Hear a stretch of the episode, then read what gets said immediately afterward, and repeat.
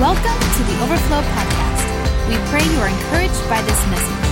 For more info, notes, or other messages, download the Overflow Church app or visit our website at overflow d f w dot com. Romans chapter five. If you have your Bibles, turn it on or open it up or however it is that you roll. Therefore, since we have been made right in God's sight by faith, we have peace with God because of what Jesus Christ, the Lord, has done for us. How many are grateful for that?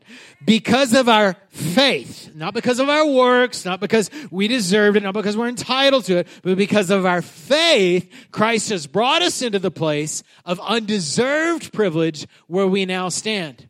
And we continually, or I'm sorry, confidently and joyfully look forward to sharing in God's glory. That's a good word. That's what we've been talking about over the last month. Man, we're so grateful that we're saved. We're so joyful that we're saved, that we're alive in God, that He's brought us in to this kingdom. And then look what it says in the next verse. I don't know like what he was thinking, but he says this, the Apostle Paul. We can rejoice too when we run into problems and trials. What? We'll read that again. We can rejoice too, or also, when we run into problems and trials. Oh, that means that when something bad happens, you don't have to post it on Facebook, right? When something bad happens, you don't have to call your girlfriend or text somebody. Something bad just happened. No, no, no, no. We can rejoice too when we run into problems and trials, for we know that they help develop endurance. And endurance develops strength of character. How many of you want to be people of character? Well, you don't get character without endurance, right? Without trials and problems. We know that they help us develop endurance. And endurance develops strength of character. And character strengthens our confident hope of salvation. And this hope will not lead to disappointment. I like the way that one translation says this, that those who hope in the Lord will not be disappointed. And this hope will not lead to disappointment, for we know how dearly God loves us because He has given us the Holy Spirit to fill our hearts with His love. Now, man, it's so easy to celebrate and rejoice when everything's going good. Come on, there's money in the bank, right? You like everybody, everybody that you're rolling with, you're just getting along, the kids are behaving, everything's just good. You got, you know, you got all the money for everything that you need, a little bit of what you want. It's easy to rejoice in those seasons, but he's saying here that even when it gets difficult, when we face problems, when we face trials, when we face difficulties, we can rejoice because we know it's during those seasons that we are being developed. I don't know about you, but I am very idealistic in my scheduling. And we got any planners in here? Um, man, I, I, you know, I'm not naturally that way. I've kind of learned to be that way that, you know, I kind of keep a tight schedule and, you know, I know what I'm going to be doing from like nine o'clock to ten o'clock and from ten o'clock to eleven o'clock. And I have these blocks, man. And I've, I actually have a calendar on my computer that tells me from this time I'm going to be doing this and this and this and this and this. So I have my day like totally unscripted. But did you know almost every single day I get er- interrupted? Something happens. Something happens to my schedule. I'll get a text message or a news, a news flash comes up, or Leslie calls me, there's a problem at the house, or I get some kind of thing. And typically I don't do so well when that happens, right? It's like all of a sudden something off the script happened, right? I get frustrated. So these difficulties happen. And, and if I'm not careful, I will allow even little bitty things like that to rob me of my joy. Anybody else?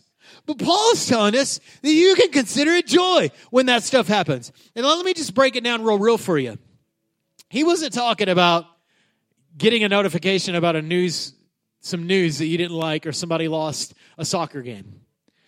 He's talking about, man, their lives were really difficult. I mean, their brothers and sisters in the Lord were dying every single day, that they were suffering great persecution for their faith. They were dealing with real issues. And I'm not minimizing your issues, but I, I want you to understand, if they can rejoice in something so massive, then we can rejoice Rejoice even in something that might feel massive at the minute, but in perspective, it's small. And listen, it's not just the unscripted things that go throughout our day that are little, that agitate us, that aggravate us, but listen, it is the big things in life also. When you get a poor report from the doctor, come on, whenever you get that slip or that email in your inbox telling you that you no longer have a job, come on, whenever you, whenever you and your spouse have a disastrous event happen in your relationship, we are talking about the huge things in life. Paul is telling us that when you face problems, you can have joy. See, the reality is, is nothing goes according to plan. There's always events that happen that are unscripted. And those are the things that mold us. So remember this when you're going through the unscripted things, right? The, the hardships, the problems, the trials. Remember, number one is this. God always has a plan. God always has a plan. Uh, this past week, uh, my family and I, we went to Austin just to, our, our amazing, my amazing in-laws have a timeshare that they let us use uh, once a year. So we went up there and we spent just a few days in Austin, just relaxing, kind of kind of trying to wind down a little bit. And I, every time I go on a trip, I like to pull out my G P S and plug in. In fact, I use two G P Ses. It's so weird. I plug in my, my stuff into a G P S, and then I allow the G P S to navigate me to where I'm going, right? And it's Siri. Hey, Siri, take me to Wyndham in Austin. And so here I am, get on the highway, and I'm driving down, and Siri's right there to tell me, in three hundred feet, turn right, right? How many of you guys know what I'm talking about? And, man, I love it that I can look down, and I know, man, I'm going to be there. I'm going to be there at, at, at eight oh five. I'm going to be there at eight oh five. five point three oh seconds, right? I mean, it is totally figuring out where I'm at and where I'm going. It's telling me where to turn, and it's awesome. I love it. It's totally scripted for me. I, I know what to expect, right? And, but sometimes I miss the cues. Anybody else? And all of a sudden, I'm like, your, your exit is coming in thirty feet, and you're like, oh, maybe they didn't get the map. You know, this happens when you go to downtown Dallas. They don't have all the roads figured out yet, and you're like, oh, where do I turn? I don't know how to go anywhere. And then you go off, and then all of a sudden, you're off the script, right? And here you are. You're like driving downtown. You're like, oh, where am I going? And you hear this, redirecting route, right?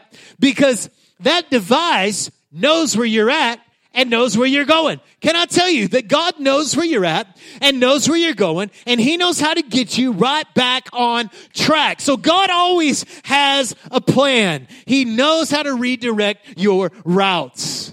Have you ever got, you guys ever watched those heist movies? I, there's a great heist movie that just came out called Solo. Don't believe the press. It's awesome.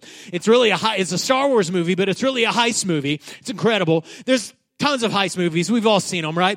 And they're all kind of the same. They're all really the same. They all have a different, you know, characters and different stories, but they're really all the same, right? Usually we're cheering for a criminal, right, to get a bunch of money. Typically, that's usually what it is. Typically, for him to be a, a sinner, and we're like celebrating, yeah, go rob the bank, right? That's always so weird how our standards is like that. So most Most of these movies, right, they go around, they have this plan, and we're watching it. We're super involved in the characters, and we're like, yeah, they're going to pull the heist off, or we're cheering, you know, and I shouldn't be cheering for this guy, but I hope he gets all that money.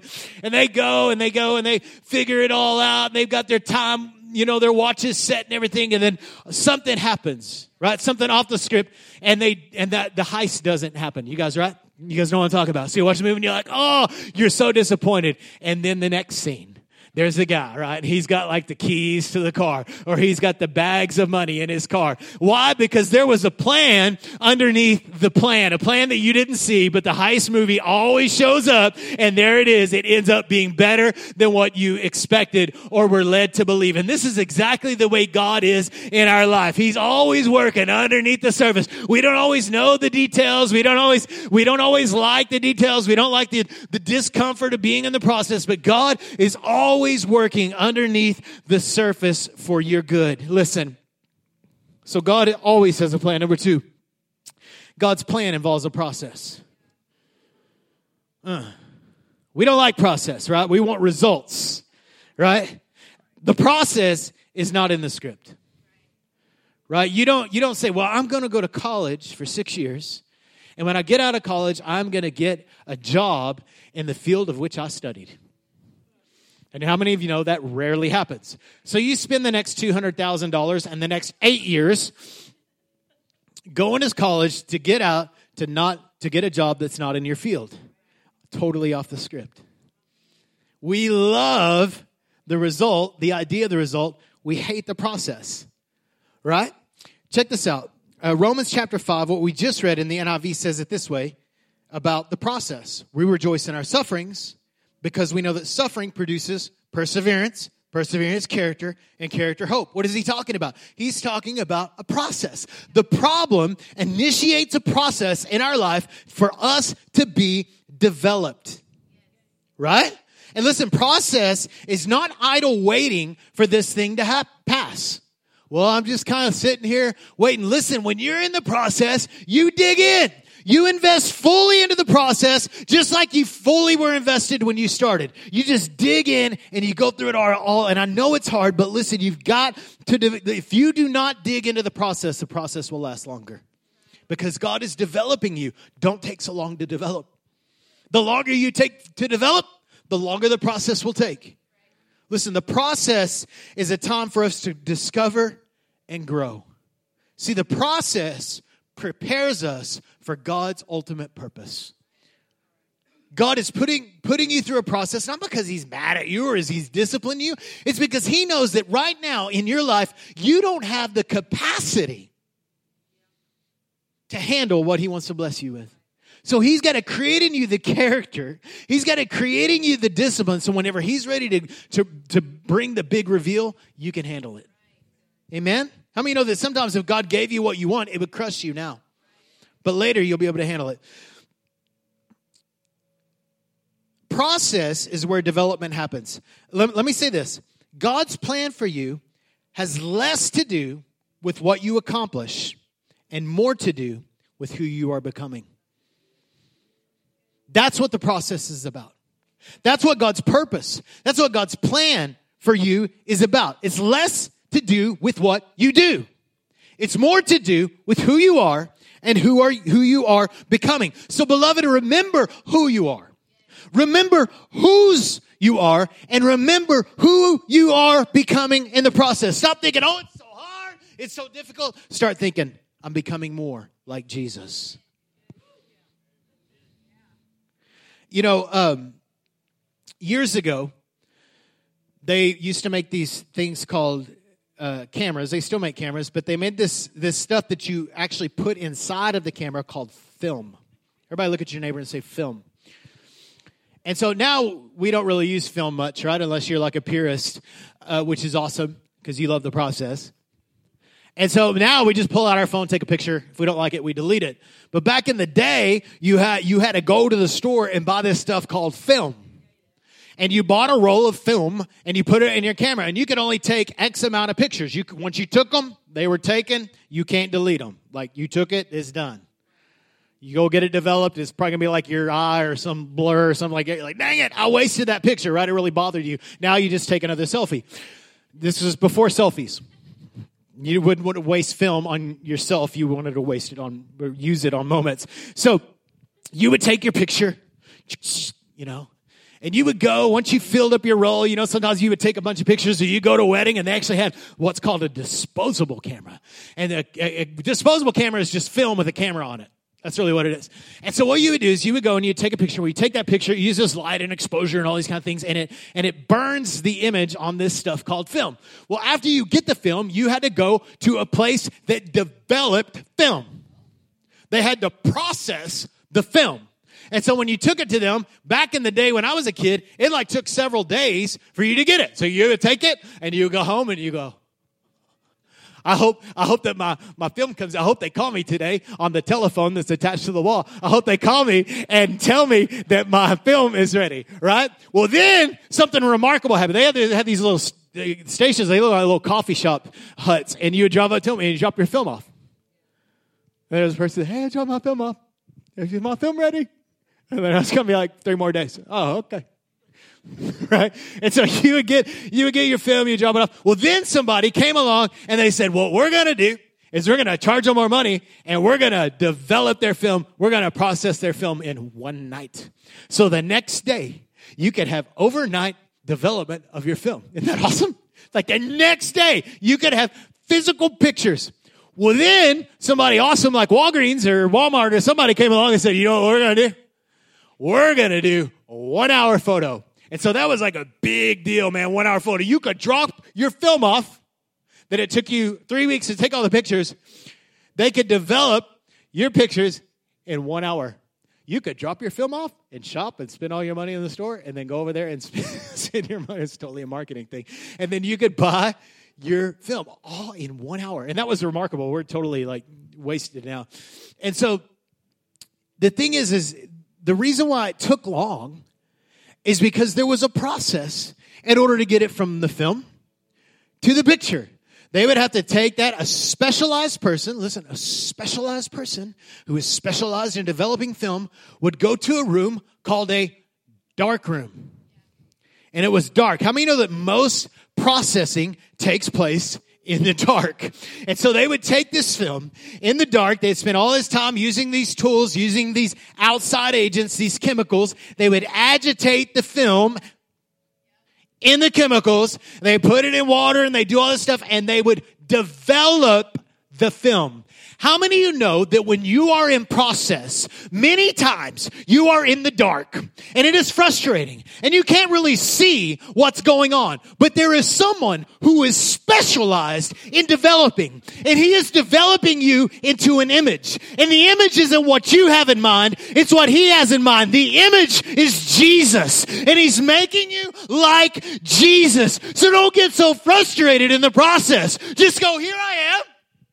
And when I'm developed, I'm going to look more like Jesus. He's making you like Christ. Romans eight twenty-eight. Y'all okay?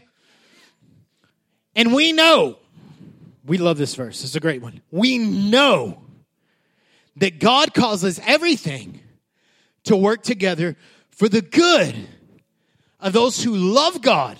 It's very important. Those who love God and are called according to his purpose for them. Don't stop there.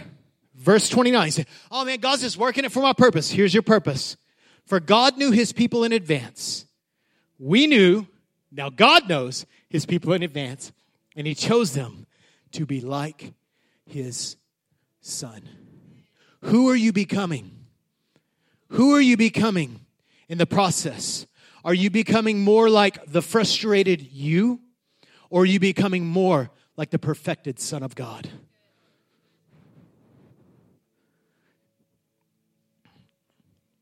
Listen, he is making you like Jesus. What is your purpose in life? I don't care about the it. I care about the who. Who are you becoming? You're becoming like Jesus, beloved. So that's how you can consider it joy. You go, man, it's hard. It's difficult. It's a struggle. It's frustrating. But I'm becoming like Jesus. I'm more like Jesus than I was three weeks ago. That's good news. Now, many people have misused this passage. Many people have used this passage and sit, and they'll say, well, everything happens for a reason. The Bible says right here in Romans chapter eight that everything happens for a reason. Listen, it sounds spiritual to say everything happens for a reason. It sounds spiritual, but it's not very sound. Because if you think everything happens for a reason, because you're so spiritual, then you think Nazi Germany happened for a reason. You think sixty million babies being aborted in America is for a reason. You think that all the slavery and the mistreatment of people and racism, you think that that's for a reason? And many people would say, have the audacity to say that God has a reason for that. Well, God will move in spite of it. But listen, the reason that those things happen are not because God planned it, but because people are stupid and people are evil. That's why evil things happen in the world. Not because God planned them, beloved. Not because God planned them, but because people chose them. So don't use that scripture for that. Listen, not everything happens for the comfort of your life, but for your conformity to the image of Christ. Everything, everything that happens to you, hardships, difficulties, all of it God's just making you like Jesus. The Father's just making you like Jesus. So don't complain, because Jesus isn't a complainer. Come on. Don't get frustrated, because Jesus isn't frustrated. You're becoming more like Jesus. It's not for your comfort. Many, many of you use this passage to say, well, God's God's working for my good. In other words, God is working for it to be a situation that I like. God's working it so I'll be comfortable. And we think God's working it for my good means the way that I like it and prefer it to be. But that's not the case. Because listen, listen, there is nothing comfortable about being in process. Nothing comfortable. But what God is doing when it's difficult is He's making you like Jesus. See, the plan, God's plan for you is for you to look like Jesus. That's His plan. God, what's your plan for my life? To look like Jesus. Well, what else? Is that enough? It's not about getting what you want. It's about being like Jesus. Well, I am like Jesus, except for in the humility department. Or the priority department. See, God's plan for you is not about you. It's about Him. Your plan is about you. You should have a plan. There's nothing wrong with having a plan. But your number one plan is to be like Jesus. Listen, it's not about what you're going through. It's who you are becoming. So don't get it messed up. So how do you sustain joy? We talked about that. You think, well, God's making me like Jesus. Yeah, how else? Let me give you some practical things. Number one, stay in the pocket of loving God. What is the pocket? The pocket is the place of loving God. Stay in the pocket. Bass players. What makes a great bass player is they can just play in that pocket. Boom, boom, they fill it all up. You're like, oh yeah. You can't dance without that bass. You just can't. Mm-mm. That's more. Yeah, you got to stay in the pocket of God's love. See, many people quote this verse. They, they, they declare it over people that don't love God. That that scripture does not apply for people that don't love God. That that scripture is for those who love God and are called according to His purpose. Now, how many of you have given your life to Jesus? Okay, two of you. Great. All two of you, listen, this scripture applies for you because you've been called according to His purpose. Well, how do I know I'm called according to His purpose? Because if if you had a drawing in you and you said, man, I need to come to Jesus, then that was God calling you for His purpose. But it says this before that, those who love God and are called according to His purpose. So this scripture about God working everything for good is if you love God. So you don't get to go, oh, God, everything, everything's going to pan out because, because God's good. It's going to pan out. No, no, no, no. It's only going to pan out if you love God and you're called according to His purpose, because He's working in those that love Him. Those that love Him back. Amen? Listen, what we're talking about is, is a willing and obedient spirit. It doesn't mean that you're perfect, but it means that you're saying yes to Jesus, that your life mostly is a yes. That you're not like, Lord, I resist you. I resist. No, no, no. You're just like, yeah, God, I want to serve you. I want to love you. It doesn't mean you're perfect, but it means that you have a willing and obedient spirit. Check this out. Psalm thirty-seven, verse twenty-three. If the Lord delights in a man's way, He makes his steps firm. If the Lord delights in a man's way. Now, the Lord delights in you, right? He loves you. He delights in you, but does He love your ways? Does He delight in the way that you're living? Are you loving Jesus in the way that you live?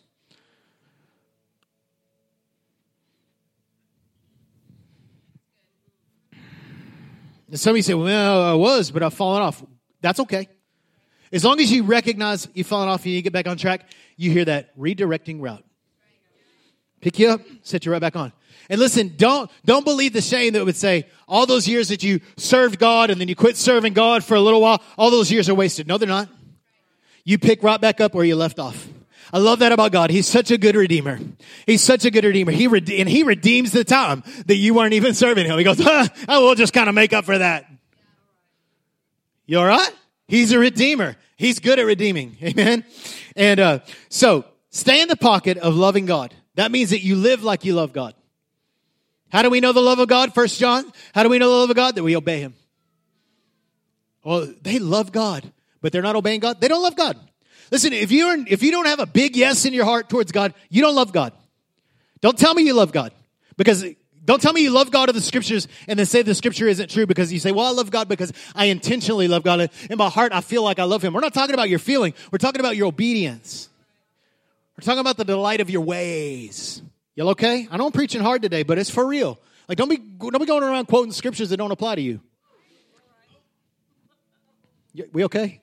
Am I being too critical and judgmental and harsh and all that kind of stuff that people don't like or some people really like? Okay. Uh, stay in the pocket. Stay in the pocket. Number two, create margin. Let me help you. So I started doing this thing. Everybody say create margin.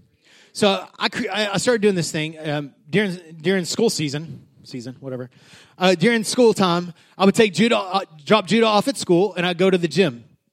And so I still go to the gym every day. But what I decided to do is on Wednesdays, instead of going to the gym, I'm going to go to an outdoor gym. I'm going to go hike for like the forty minutes that I was spending in the gym. And now it's ended up being like an hour and a half. So I'm finding like all the research on the internet. Where could I find the best place to hike? And so I, Leslie got me some some uh, some hiking boots for or shoes. I don't really wear boots, but got me some hiking shoes for uh, for Father's Day. And so what I'm doing is every Wednesday night I'm calling it, or Wednesday morning, I'm, I'm calling Office in the Wild. So what I'm doing is I'm going out. I'm making my gym uh, outside. I'm finding some trail, and I'm going hiking for an hour, an hour and a half. That's my gym time. And then I just set up shop right there. I pull out my laptop. I got my coffee and got my little snack, and I'm I'm studying before the Lord. It's great, great time to just connect with the Lord. And so I'm doing Office in the Wild. And so what what I've what I've noticed is that when I go on these trails, there's a lot of really well-marked trails. Like, some of them are really good, but sometimes when you're on those trails, like, they're all, like, you know, they're all clean, and, you know, they, somebody's went in there and they dug up all the weeds. Well, then every once in a while, you'll see one of these little trails that go off in another direction. And if you're a man, you know what it is. You see that trail, and you're like, I wonder where that goes, right? And so, I mean, it's like an open invitation. There is a trail there. It looks like it's been down, walked down once, but I'm going to take that trail and see where it goes because there's something over there that needs to be discovered. Let's just be real. And so most of the time I see those little trails, I'm like, all right. And, and, and if it ends up going pretty bad or goes too far, then I'll come back, which never happens. And so you, you just take the trail, right? So you start walking the trail. And you know what I found on my little journeys I've been taking on Wednesdays? I found that some of the best stuff that I found on my trips are on these B trails. They aren't even on the main trail. You know what else I found? Is that most of the time when I'm off on that little trail, on this little margin trail, I, not only have I found some of the best stuff, usually that trail ends up connecting back to the main trail again. They all end up in the same place. But you know what? If I went out there and I said, well, at ten o'clock I need to be done so I can sit down to study and make sure I can hear from God and I've got to program God into the little thing and I've got to be home at ten and I'm so, that I miss all those things. Because I was in such, in a hur- in such a hurry to get through the process. Such a hurry to get through the process. Beloved, create margin. Uh, paper. We don't use a lot of paper anymore, but used to when you got notebook paper. You remember when you were in school, I had a little side over there called the margin. So you had the script over here, and then you had the margin where you could make notes. Listen, life happens in the margin. That's where life happens. Your plans, your all that kind of stuff, but the the greatest things that you're going to experience are going to be learned through these things. So chill out. Blessed are the flexible, for they won't get bent out of shape. Right? Chill out. Relax. Great scripture. Proverbs sixteen nine. We can make our plans. We should make our plans, but the Lord determines our steps. Make your plans, but be Be a little loose on them. Relax. Because if you don't, you're going to miss the blessing in the margin. Number three. This one's fun. Don't over-spiritualize. What happens is like, we're like serving God, right? According to script. And then something happens, an event happens. And this is what we do. It's the devil. Right? Not today, devil. Right? We're like, no, devil, that's a that event was the devil. Sometimes it is the devil. Or we go, God, God did this. It was, it was so the Lord. It's, sometimes, sometimes that off the script stuff is the Lord, but sometimes it's just life. How many know that life isn't fair? Life isn't fair. You don't have to tell anybody about it ever again. Right? You don't have to tell you. Everybody knows. Everybody else understands. We don't need to hear you talk about how miserable you are and how bad life is. We all already know. We're all experiencing the same thing. It's called life. And life has ups and downs and difficulties and struggles and all these unscripted things happen. Don't over-spiritualize those things. It's called life. You know, the apostles weren't like, oh, our brothers are dying. What are we going to do? The future of the church. The church won't survive. They killed, they killed all of the disciples except for one. died a martyr's death, Christianity survived. They weren't like, oh, politics, we need a new king because they're killing all the disciples. No, no campaigns. They had one campaign, the kingdom. All right. Don't over-spiritualize. Listen, believe a Bible verse. Hold it dearly. But just throwing a verse out there because you're afraid is just going to frustrate you further. So we have these little things we say as Christians because we're so spiritual. It's so frustrating. And we throw these old things around thinking it's going to help. I'll just say the name of Jesus, in the name of Jesus. You say it like fifteen times. I'll say the name of Jesus. If I say in the name of Jesus, then the demon's got to leave. Not if you're afraid of them. They're not going to leave if you're afraid of them. The, ver- the verse ain't going to work out of fear. It's going to work out of faith. And so many times you're caught up in being spiritual that you're being super, super carnal. Mostly because you're wanting to get out of something. You're wanting to get out of something that's off the script. Beloved, you cannot pray away or faith away trials. They're going to come. We cannot plan away the unscripted. We can't plan it away. No matter how detail-oriented, no matter how well your prayer life is, doesn't matter how much time you're in the Word. Now, those things will dictate how good you are in that process. Listen. However, those things are going to come. In fact, Jesus promised it.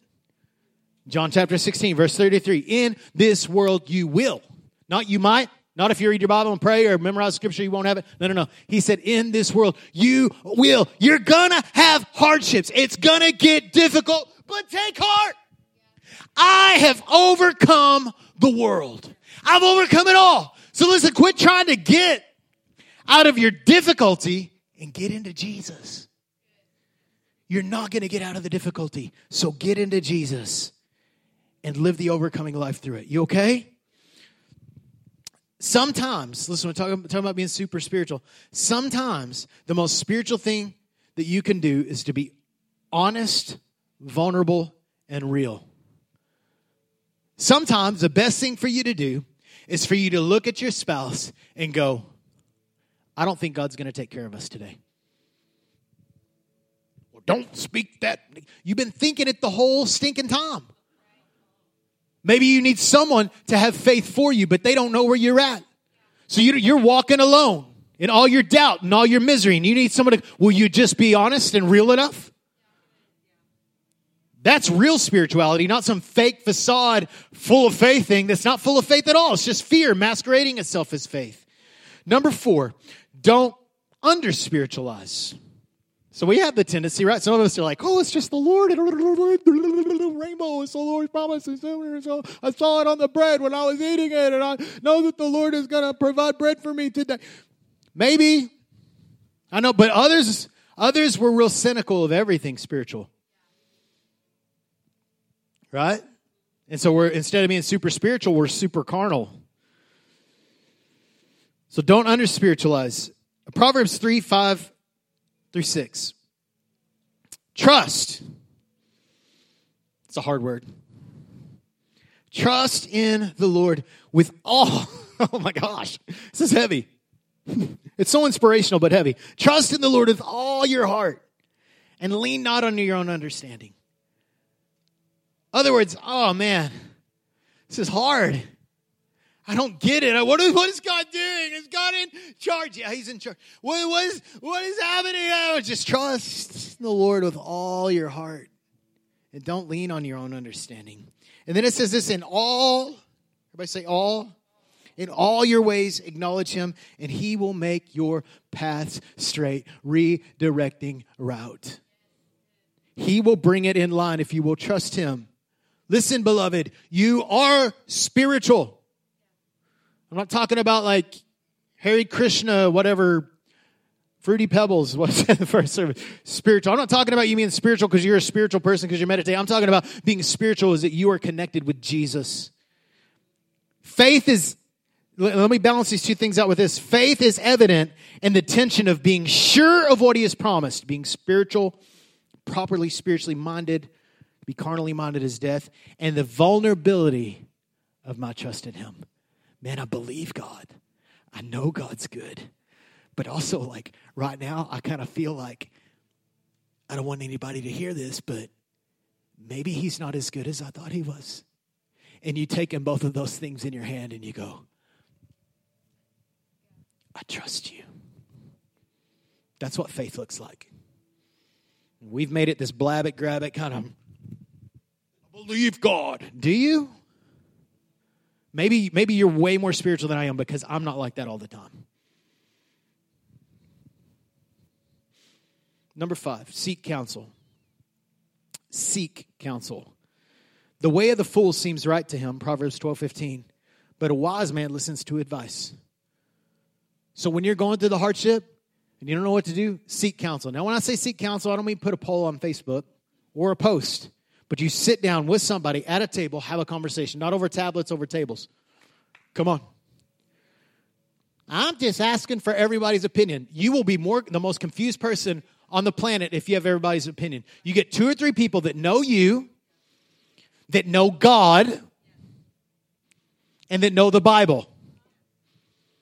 Those are the people you want their opinion. If you're, if you're a child of God, that's the opinions that you want. You don't want to go out and, and study all these secular sources. Listen, righteous counsel. Stop, beloved, stop taking counsel from the wicked. Well, I read a blog that I should do this when I'm feeling discouraged. Was that person a Christian that wrote that blog? Well, I don't know. Well, you should know. You should know what you're reading. I mean, you wouldn't, you would know what you're eating, right? You wouldn't sit down at a meal and eat something and not know what's in it. What is this? It tastes like cardboard. It's because it is cardboard. Oh, I'm not coming here again, right?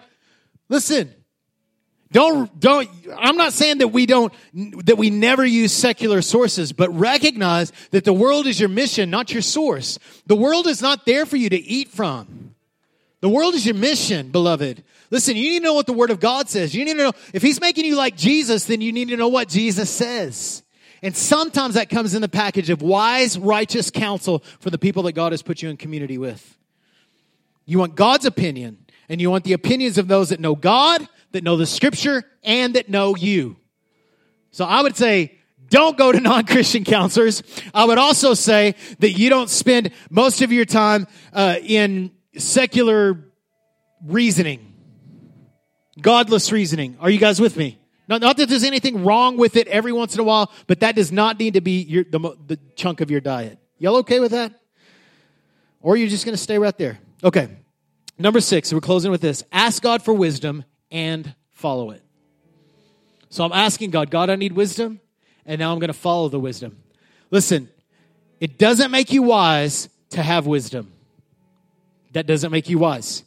What makes you wise is what you do with the wisdom you have. In fact, it makes you foolish if you have wisdom and you don't use it. That's what we call a fool. So to be considered wise, you get wisdom and you follow it. God's wisdom. Here we go. James chapter one, and then we'll finish. Dear brothers and sisters, when troubles come your way, consider it an opportunity for great joy.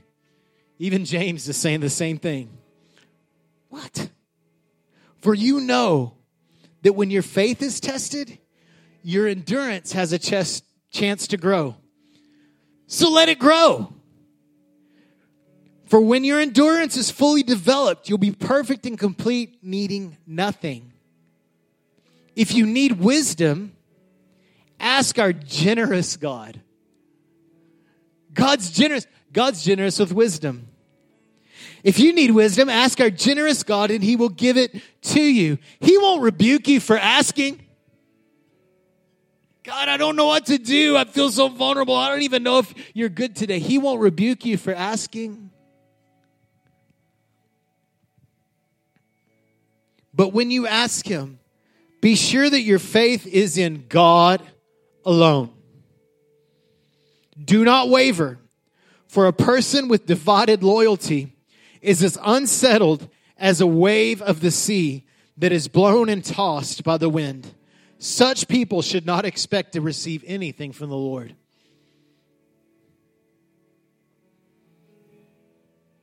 Their loyalty is divided between God and the world. and they are unstable in everything they do. Don't be tossed. Don't be inconsistent. Seek God's wisdom. Seek God's way. And when you get the answer for that, when you know what his wisdom is, when you know what his wisdom says, when you know his way, and you follow that, then you're considered wise. Then you've learned, listen, this is what makes you wise. You've learned from the process.